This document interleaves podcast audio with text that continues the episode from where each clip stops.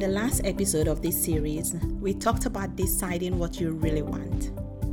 If you've done any of the work to figure that out, I'm sure it's brought up a lot of emotions for you. Maybe you're feeling stuck or overwhelmed, or you're facing some fear.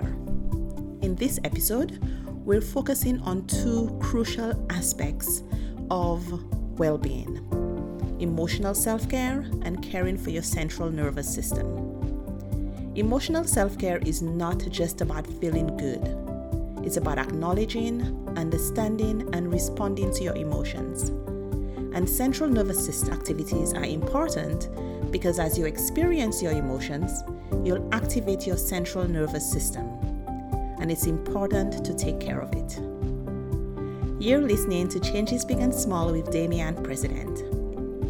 Changes Big and Small will help you take action in your life with intention and purpose. In each episode, I invite you to take action to live the life that you want. Today, we'll delve into the transformative practice of rain, which I've talked about before in multiple episodes of this podcast. We'll also go through a few activities that you can do to support your central nervous system so that you can be with yourself and embrace any intensity that comes up. Together, we'll learn to experience our emotional world, empowering ourselves to lead more purposeful and fulfilling lives. So let's start with RAIN. RAIN is an acronym that stands for Recognize, Allow, Investigate, and Nurture. It's a mindfulness tool that offers a way to compassionately engage and navigate your emotions. I learned about it by listening to a podcast by Tara Brach, and I have found it to be transformative in the way I experience life. I'm sharing it again here because I think it has the potential to help each of you who is listening. So let's go through the steps. Recognize. This is the first step. It's acknowledging what you're feeling. It's about giving your emotions a name. Is it anxiety, sadness, joy, excitement? Recognizing our emotions is the foundation of emotional self care. It allows us to see our feelings clearly without judgment. This part is important without judgment. Next, allow. Allowing means letting emotions be there without trying to push them away or manage them. It's about letting yourself feel whatever you're feeling, maybe even embracing that feeling. You might want to get curious about the emotion to really experience it in your body. This step is crucial in accepting our emotional state as it is. Third, investigate. We want to investigate with kindness and curiosity, exploring what's beneath the emotion. What thoughts or memories are associated with this feeling for you? The goal here is to understand the why behind your emotions. And then we get to nurture. This is the opportunity for you to offer yourself some comfort and compassion. This could be a soothing touch, some kind words, or just sitting with the feeling. And it's really about giving yourself the care that you need. By practicing RAIN, we can develop a deeper, more compassionate relationship with our emotions. So, as you navigate your emotional landscape with RAIN, you will not only get to understand your feelings better, but also develop greater emotional intelligence and empathy both for yourself and for others. Now, as you explore your emotional landscape, it's equally important to understand the role of your central nervous system. Your central nervous system is intricately linked to how you experience and process emotions. When intense emotions arise, they can activate the central nervous system, potentially leading to stress or anxiety. So it's very important to support your central nervous system to maintain your emotional balance and your overall well being. So, really, central nervous system support is important because your central nervous system is what regulates your response.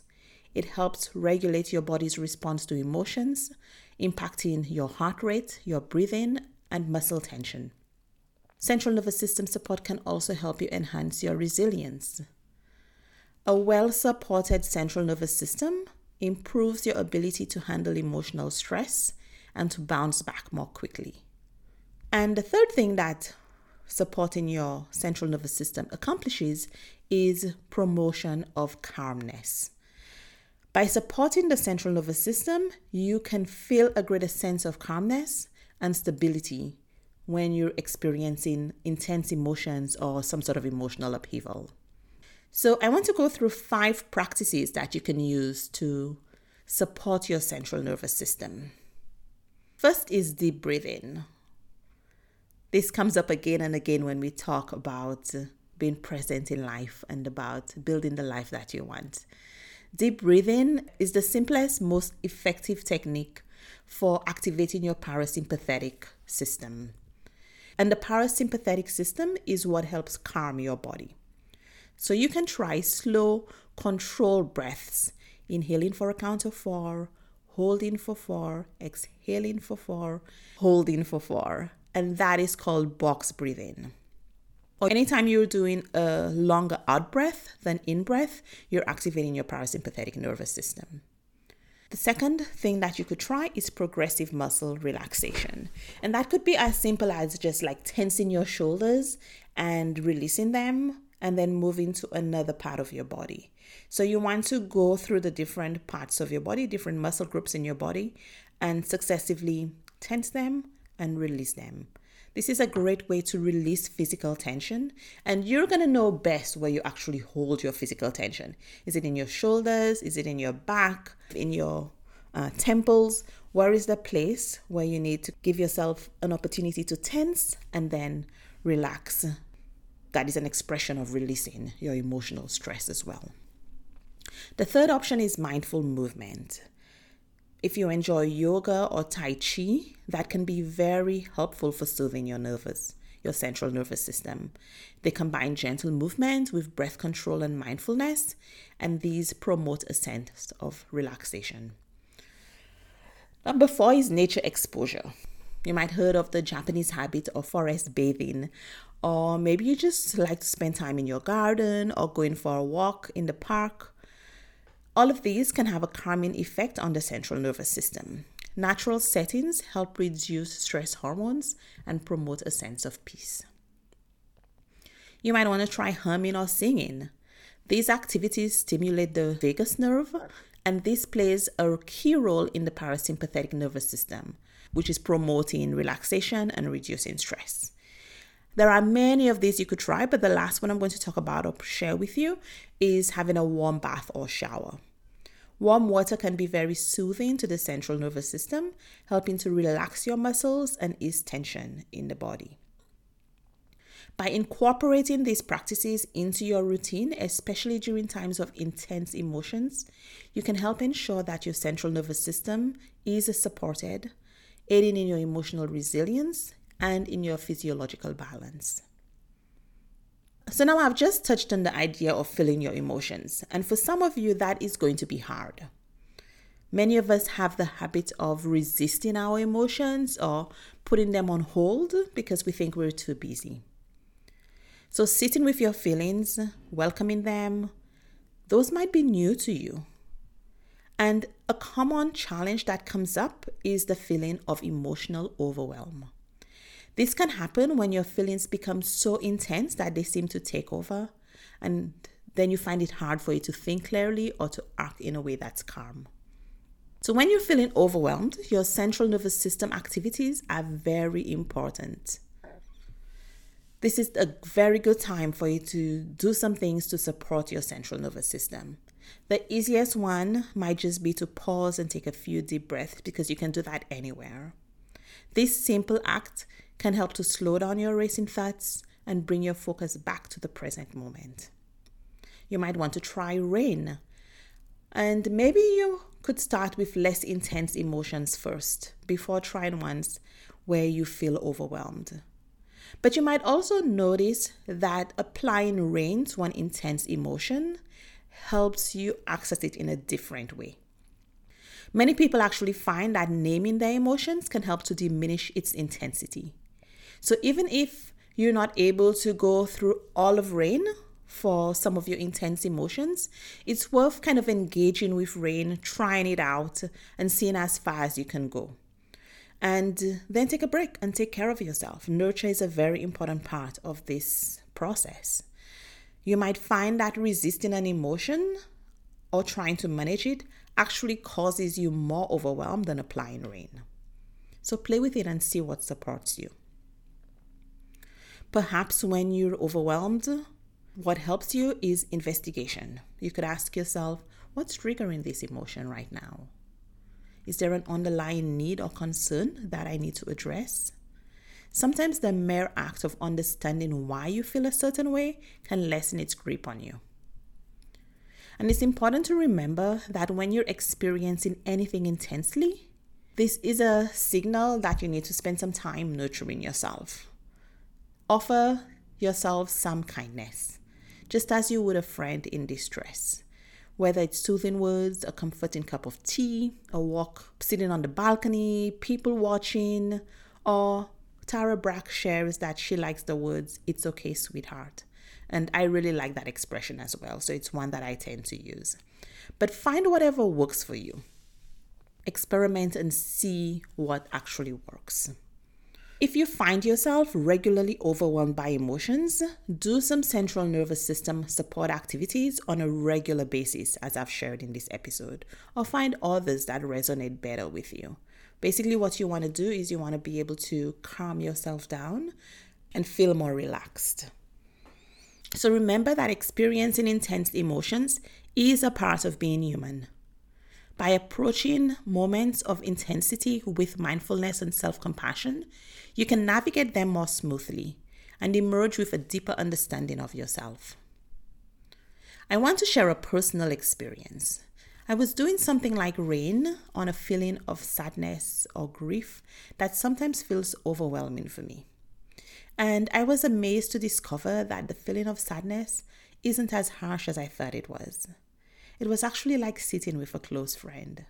So be open to what you'll discover from doing rain and from sitting with yourself and being able to experience your emotions.